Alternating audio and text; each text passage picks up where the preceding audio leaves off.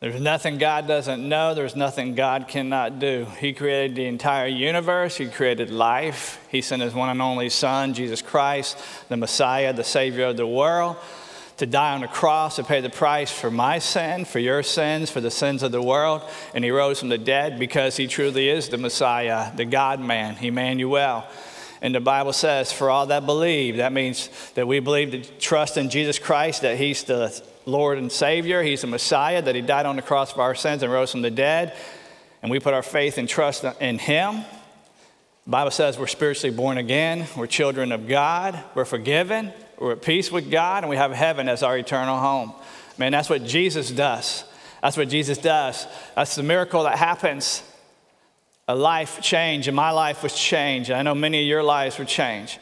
That's why it's so important. We tell people the great story, the good news, the gospel of Jesus Christ. A lot of people are cynical, and I get it. I get it. You know, what is God like? What is God like? That's a great question.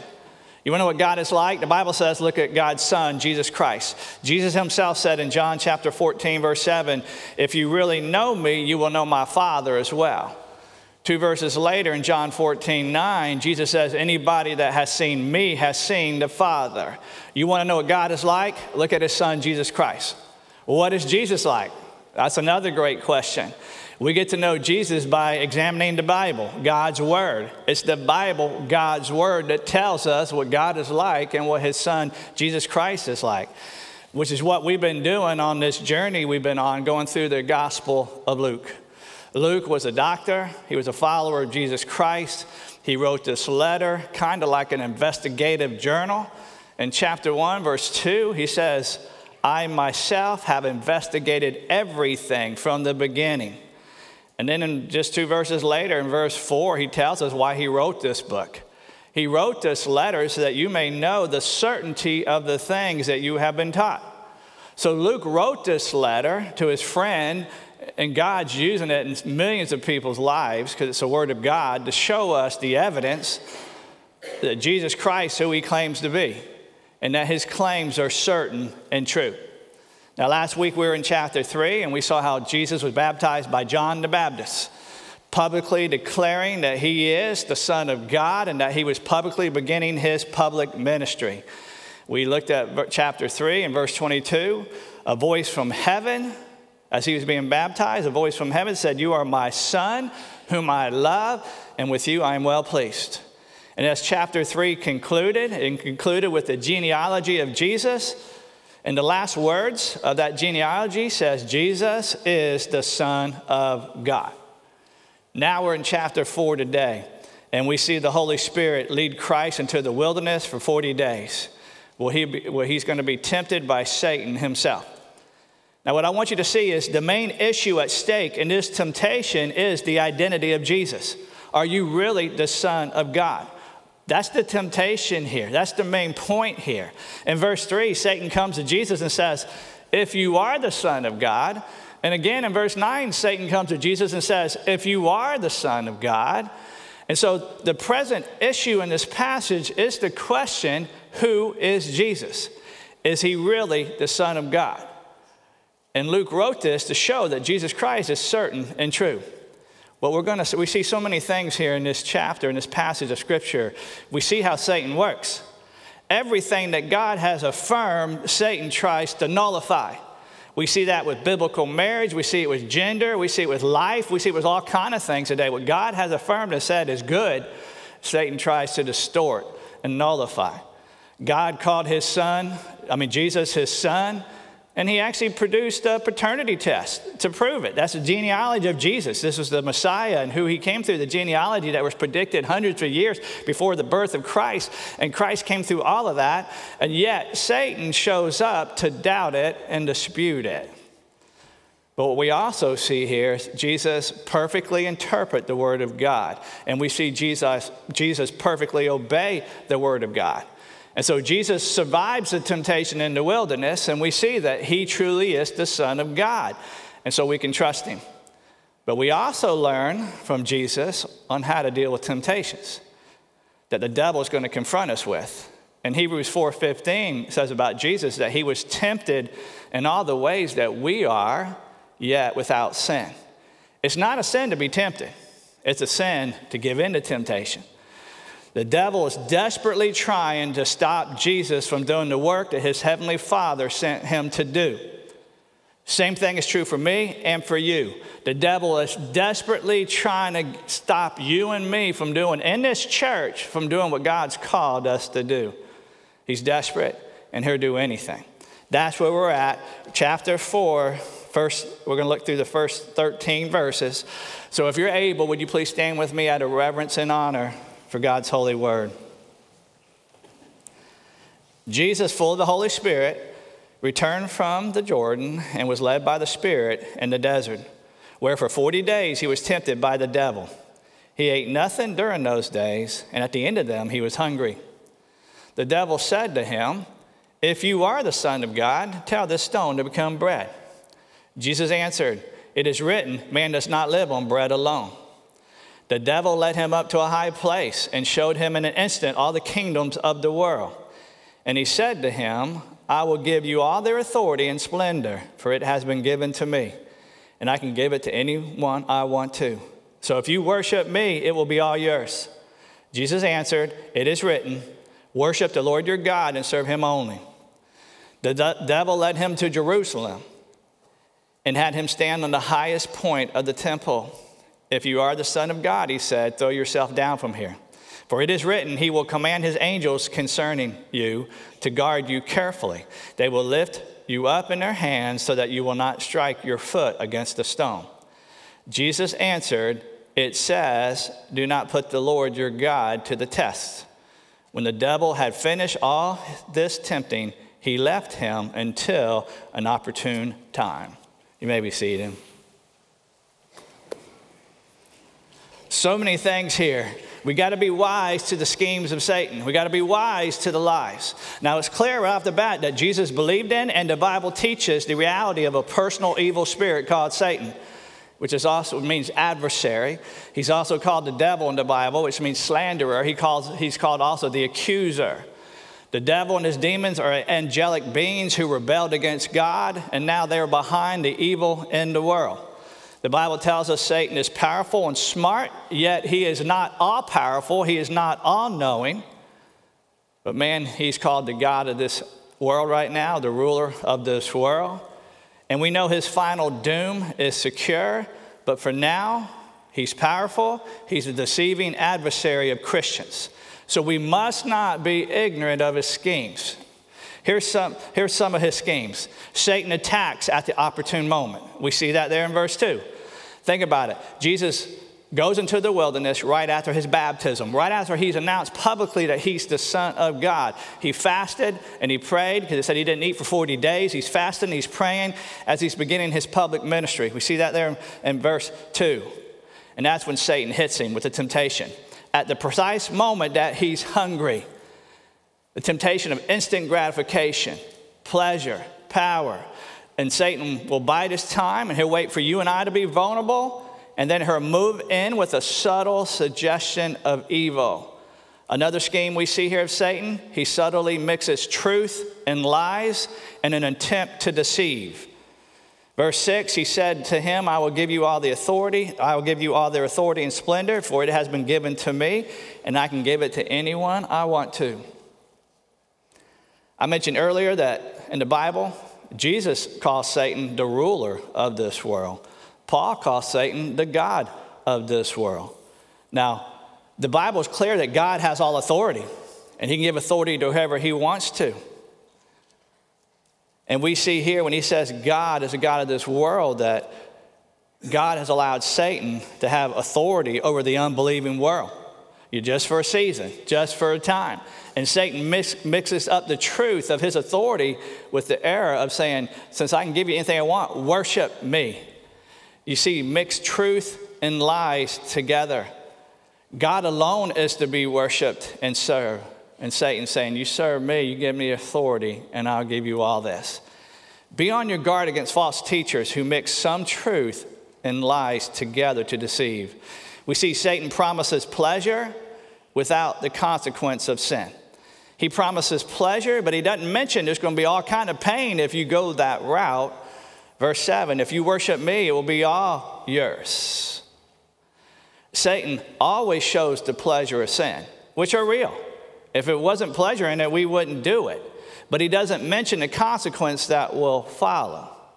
Satan fails to mention that also, if Jesus worshiped Satan like he asked him to, then he would become Satan's servant, which means Jesus' mission to die for the sins of the world and raise from the dead would be ruined, which is what he's trying to stop from happening. But Satan's smart. He promises pleasure without the consequence of sin. I mean, sexual immorality, the casual sex we, we promote nowadays, you know, there's all kind of consequences to that, unwanted pregnancies, disease, being used, confused emotions. I mean, drugs and alcohol, you know, the pleasure in that it leads to addiction. Pornography leads to addiction. He, he promises pleasure without the consequence of pain. Also, Satan tries to get us to meet legitimate needs or legitimate goals in illegitimate ways, in ungodly, unbiblical ways. Hunger was a legitimate need. After 40 days, he was hungry. Jesus deserved to be, have, be honor and splendor, but he was trying to get Jesus to put God to the test, to, to, to follow Satan instead of God, his father. He was actually putting God to the test, trying to force, he was trying to get Jesus to force God to act in his time, in his way, not God's time, in his way. And so Jesus answered by saying, Do not put, do not put God to the test. Trusting, trust him. Satan's goal in all three of these temptations was to get Jesus to act independently of his father rather than submit to the will of his father which would include even going to the cross. That's his ultimate game plan was to get him to not do that. And so we need to be careful not only to pursue godly goals, but also to use biblical means to get those goals. And we are not to test God, but we are to trust God.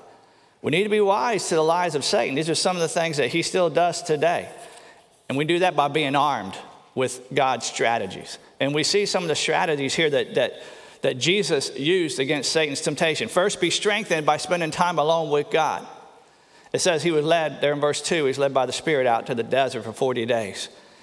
He just was baptized, publicly announced who he was, the Son of God. His public ministry was beginning, and he goes out in the desert to fast and to pray, to spend time with God for strength, because he knew what was coming. And we see not only here, but other times, Jesus Christ would always get away from the crowds and even his disciples, just so he could spend time alone with the Father, spend time with God's Word, and spend time in prayer talking to God. And if Jesus needed such times, how much more do we do? But be forewarned time alone with God is extremely necessary. But time alone with God does not prevent temptation. We see that from Jesus and Satan there in the desert, but it will strengthen us to overcome it. So we need to be strengthened by spending time with God alone, being connected. We also need to be filled with the Holy Spirit. Verse 1 says, Jesus, full of the Holy Spirit, returned home from Jordan and then was led out by the Spirit in the desert. The Bible teaches that when a person puts their faith in Jesus Christ as their Lord and Savior, they are sealed with the Holy Spirit. As believers, we get all of the promised Holy Spirit the moment we believe. But while the Holy Spirit indwells a follower of Jesus Christ, believers are commanded by the Word of God to be filled with the Holy Spirit. And when believers are filled by the Holy Spirit, we're not, we're not getting more of the Holy Spirit because we have all the Holy Spirit we need when we, get, when we become believers in Christ. But we need to let the Holy Spirit get more of us. We need to allow His presence to fill every area of our life. And the Bible says we do that by asking for God to fill us by faith with His presence, with His Holy Spirit, and then surrender to His Spirit in every area of our life so we can experience His power, His presence, His purpose in our life. Here again, the filling of the Holy Spirit does not insulate us from temptation. We see that from Jesus there in the desert. But if you walk in the Spirit, you're going to have the strength and the power and the wisdom not to carry out the desires of the flesh. You're going to have the strength, the power of God not to give in to the temptations. And so every day, we need to be asking God to fill us with His Holy Spirit and to surrender to His control in every area of our life. So we need to spend time with God. We need to ask God to fill us with His presence, His power, His purpose. We need to surrender our life to Him, and then we need to be armed with the truth of God, God's truth. And we see that in verse 4, verse 8, verse 12. He always answered, It is written. This is what God says. Every time Satan attacked, Jesus answered with Scripture. The Bible, the Scripture, that's our sword. That's how we fight. Every time Satan attacks, attack back with Scripture. And so to use Scripture like that, you must know Scripture. That's why it's important to study the Word of God, to memorize Scripture. Because when you're attacked, God will bring certain verses back to your mind to ward off the enemy's attack. So important. That's why we have so many things about Bible studies on Sunday morning. That's why we're starting Sunday nights, what we're doing tonight. You see insert on all that. So many different ways you can study the Bible. And then on Wednesday nights in our discipleship groups with men, with men and women with women, just holding each other accountable and going through the Word of God together. We need to be armed with God's truth, and we need to be ready for further attacks. We see that in verse 13. When the devil had finished all his tempting, he left him until an opportune time.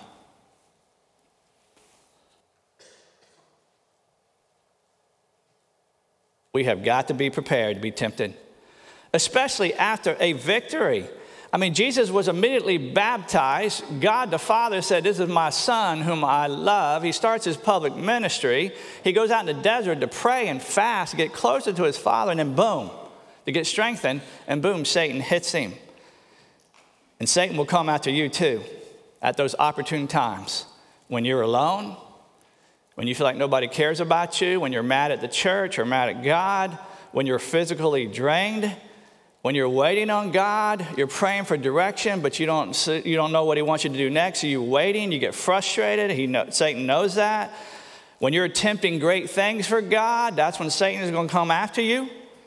And notice, Satan never goes away completely. Even after he attacked Jesus, he left, but he said he's going. He left him what for another moment, another opportunity to come back at him. So Jesus' victory over Satan shows us that he is truly the Son of God, that he's mighty to save all who call upon him, that we can trust him as our Savior and walk in his strength every day. And he will give us the strength to overcome temptation when it hits. And surely it's going to hit.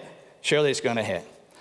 As I think about today, today's Sanctity of Human Life Sunday, I'm reminded how Satan is up to his schemes too concerning life and abortion. And he's done all this when it comes to life and abortion. He attacks at opportune moments. When a lady is uh, unprepared, unwanted pregnancy, all kind of pressure, financial pressure, he mixes truth with lies. He promises pleasure without the consequence of sin. He, he tries to get uh, you to meet legitimate needs in illegitimate ways. I see all these lies Satan uses here when it comes to abortion and life. Today, we celebrate God's gift of life, and we remember the many lives that were lost to abortion. And we commit ourselves to protecting human life at every stage of life. All life is essential and worthy of dignity and respect. The unborn, the born, the disabled, the aged. And we must build a culture of life where every person of every age is protected and valued and cherished. But we must be wise to Satan's lies about life. Jesus said in John 10 10 that the thief, talking about Satan, the thief comes only to steal, kill, and destroy. And he will do that any way he can. And he's been very effective, though, through his lies. And through his lies, he has influenced many along the way. Here in the United States of America, 3,000 innocent babies are killed every day. Just here in America, 3,000 every single day that people are buying into Satan's lies. That the lie, first lie is this that what's destroyed in an abortion is not a child, it's just a blob of tissue. That's a lie.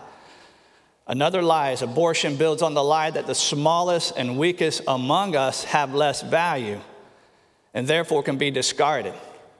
That human life is a disposable item. And so many people, so many smart people have bought into that lie. Well, another one of Satan's lies is that abortion really is just women's health care. It's really a benefit to women. It's really your best option in unwanted pregnancy. It promises peace without the pain. It's a lie. Another lie today is that abortion is just a political issue. You know, it's become a political issue for sure. But, but the world wants you to, Satan wants you to think it's just a political issue. It's not a moral issue. It's not an issue of justice. It's not a spiritual issue. It's just a, a political issue. That's a lie. Another lie Satan's got so many people believing that abortion, I don't like it, but it's not my problem. I'm past childbearing years. I'm a man, whatever. Uh, you know, I'm above that, over that. I'm, uh, it's, not my problem. I'm too old for that. And so many people have bought in to Satan's lies. Some of his lies have a little mixture of truth in it, but they're lies. And so we need to be armed with God's truth. And God in his word says that we are to speak up for those who cannot speak for themselves. There in Proverbs 31 8. We are to speak up for justice for those who cannot speak for themselves. The Bible tells us life begins in the womb. Psalm 139, verses 13 through 16. For you form my inward parts, you knit me together in my mother's womb. I praise you, for I'm fearfully and wonderfully made. The truth of God's word is that God is the creator of life. Psalm 100, verse 3. The truth from God is that God has the authority over life and death. Deuteronomy 32, verse 39. The truth, Bible says God hates the shedding of innocent blood. Proverbs chapter 6, verse 16 and 17. There in Matthew 18, verse 5, it says God has a special love for children. The truth is, abortion destroys human life. Science and scripture agree that the child before birth is a human with potential, not a potential human being. Birth is not the beginning of life, it's just a change of residence from an already active person. And whatever happened to follow the science? Abortion, the truth is, abortion violates the natural God given instinct to protect the unborn. That's why there's so many consequences they don't tell you about after you have an abortion. Abortion violates the golden rule. The golden rule in Matthew 7, verse 12 says, Do unto others what you'd have them do to you. you, you it's about, people talk about it's your right, it's your body. But what about the baby's right? What about their choice? We're to have justice and speak up for those who cannot speak for themselves. And the baby is unquestionably innocent and helpless. Abortion is now the leading cause of death in the whole world for four years straight. Four years straight, abortion is the leading cause of death in the world. Just last year, 2023, there was 44.6 million abortions. 44.6 million abortions. The second leading cause of death in the world is communicable diseases, and there's about 12.9 million deaths there. But abortions worldwide, worldwide is 44.6 million. That's 125,000 babies aborted daily. In the United States alone, 3,000 babies are aborted daily. Another lie about abortion is not my problem. It's not my issue. I don't like it, but it's not my issue. I'm too old. Parents, grandparents, man, you guys are critical, sometimes decisive in the attitude of your children, of your grandchildren. They respect you, they listen to you. So, despite your age, people can make their voices heard in the arena of public opinion and also in the political process. As long as we possess life, we have the duty to defend life. Abortion reality, it's just the taking of a life that is absolutely helpless in what should be the safest place on the planet, a mother's womb. And abortion, I know it's become a big political issue, but we must reframe it. It can't be primarily a political issue. It's really not. It's one of morality, it's one of justice, it's a spiritual issue. Now, the truth is this I know sometimes women find themselves in, in unplanned pregnancy, unwanted pregnancy sometimes a crisis pregnancy, and they don't know what to do. And it seems like their only option, only solution is abortion. But we need to let them know in a loving way there's other alternatives to abortion. Get counseling. That's what our pregnancy center ladies do and men do, do counseling. The adoption's a loving option. See, being pro life means a, having a holistic ministry, caring for the unborn, the vulnerable children, for the women that are hurt by abortion. we need to develop a multi pronged strategy that demonstrates what pro life looks like for somebody's entire life. Pro life cannot be only just before birth, it must continue after birth. That's what I love about our pregnancy center. It's not just before birth, it's after birth, their ministry. And that's why part of our vision 2030 that I shared with you almost exactly a year ago, one of the areas was we need to build our church for life. And part of that meant we need to build a life center, a life center here in Osceola County, a, a one stop shop to save babies, to serve mothers, to support families, to support and minister to the whole life, to the unborn, to the born, to the mother, to the father, to the families. And that's why part of this life center I shared with you a year ago, we want we need to house it will house a new pregnancy center because our pregnancy center is just too small very active, a lot of ministries going on there. We need more room, we need more resources. I just saw an article this week. The title of the article was this Pregnancy centers are the key to recognizing the moral high ground on abortion. And the article goes on to say how pregnancy centers are the front line of pro life activism. It's pregnancy centers that are really loving our neighbors, and they quietly go about their work. And in the country here, they save millions of babies. We've saved hundreds, if not thousands, of babies over the 34, five years and helped thousands of women. That new life centers will house a new pregnancy center, also house our anti-human trafficking ministry that we've had here at our church for over two years. Been partnering with One More Child. And there's a mobile task force of women, about nine, ten women that meet here, have an office here at our church. And when they when they become aware of women and children that are being trafficked, they get involved and they work with law enforcement and they do counseling. We got to recognize the assault on the dignity of women in our country through domestic violence, through pornography, through sex and human trafficking. There's 2 million children involved in, in, sexual trafficking in the world. Human trafficking is now the second fastest growing criminal activity in the world. And in Central Florida, on this road right here, where tourism were coming like crazy 1.5 million visitors in central florida every single week. That's 60 million a year from all over the world all over the country. It's prime real estate for human sex trafficking. So we need to we're going to house that ministry in that building too. Our, our life center will also have a christian adoption ministry in it. Will also have uh, house a Christian foster care ministry in it. Our life center will also house a single moms ministry and a ministry to fathers because pro life is whole life, whole life. Now, I know unwanted pregnancies can be very frightening. I've talked to teenagers and young ladies who are just scared and confused and desperate. And in their search for answers, a lot of them were just fooled into some Satan's lies. That that's not really a life. That's just health care. It's not really that big deal. It's legal, right? It's not a big deal. And so Satan led you to get an abortion through his lies. And now that you're dealing with the fallout of that, he didn't help you. He kicks you when you're down even more. And he loves it that you're dealing with shame and guilt. The reality is, yes, your abortion was wrong. It was a taking of life, but it is not unforgivable. The good news is for anybody, no matter what you've done, is that God offers forgiveness to anybody who asks for it. 1 John 1 9 says, if we confess our sins, he is faithful and he's just, and he will forgive us of our sins and cleanse us from all unrighteousness. God is ready to offer forgiveness, redemption, healing, and restoration. And when God forgives, we are forgiven.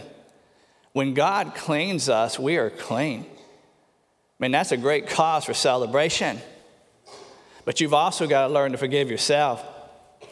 You learn from it, you grow from it, but you got to leave it behind and get help to do that. Christian counselors, these ladies that work at the pregnancy center, they're going to be back here in the foyer. There's a table there. If you got questions, you want to sign up for the first step abortion recovery class, maybe you want to volunteer and help, man, please see them afterwards. You can experience complete healing and recovery, and God will heal you, and God will restore you, and God will use you now to help other people that have been in that situation. Church, we must be wise to the lies of Satan. Jesus calls the devil a liar and a murderer. Lies and murder go together. Abortion continues in this country because it's covered in lies. It's sugar coated with denials and distortion of truth. And the Bible tells us that Jesus Christ has come to destroy the work of the devil. Jesus says, I'm the way, I'm the truth, I'm the life. No man gets to the Father except through me.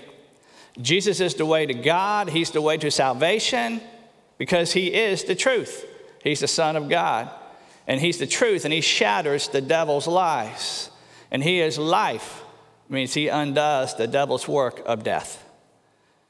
But we're in a fight, and so as Christians, as a church, we must be armed with God's strategy, be strengthened by spending time with God. That's the key to everything, getting closer to God. Christianity is a relationship with God through Jesus Christ, and you must spend time with Him, talking to Him. That's prayer, listening to Him, listen to what He says from His Word, being filled with the Spirit of God, asking God to fill you and surrender your life to His power. We got to be armed with the truth of God's Word, and we got to be ready for attacks because they're going to heat up, not slow down. When talking about life, what about your life? Where's your life going to end? You see, it's not really a question of if you live forever. I believe you're going to live forever. The body, the Bible says it's like a shell. That's going to die. But the real you, your soul, your spirit, that's going to live for eternity somewhere. Heaven with Jesus or hell without Jesus. If you put your faith and trust in Jesus Christ as your Lord and Savior, believe in Him, trust in Him, you'll be in heaven for eternity when you die, when your body dies. You reject Jesus, you deny Him, you delay, you put it off, you ignore him, hell's going to be your eternal home. You need to be wise to the lies of Satan. He tells you just worry about the here and now. That's all that there is. That's a fatal miscalculation. The lies of Satan is that this there's always going to be more time. You can get serious about him later. That's a costly procrastination. He tells you another lie. You don't need to prepare for the life to come. Just worry about this one. Man, that's a mispreparation because you need to be armed with the truth of God. Truth of God is that you and I know that there's more to life than what you see. There is a heaven, there is a hell. You are not guaranteed a tomorrow. None of us are. That's the truth. And the Bible tells us this is the time to prepare for the life to come. Life's about a relationship with God. That's made possible by believing in Jesus Christ as your Lord and Savior. So I want to encourage you choose life by choosing Jesus. Be wise about the lies. Will you pray with me?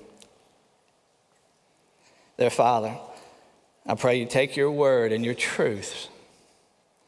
And Father, you do what you need to do. Conviction.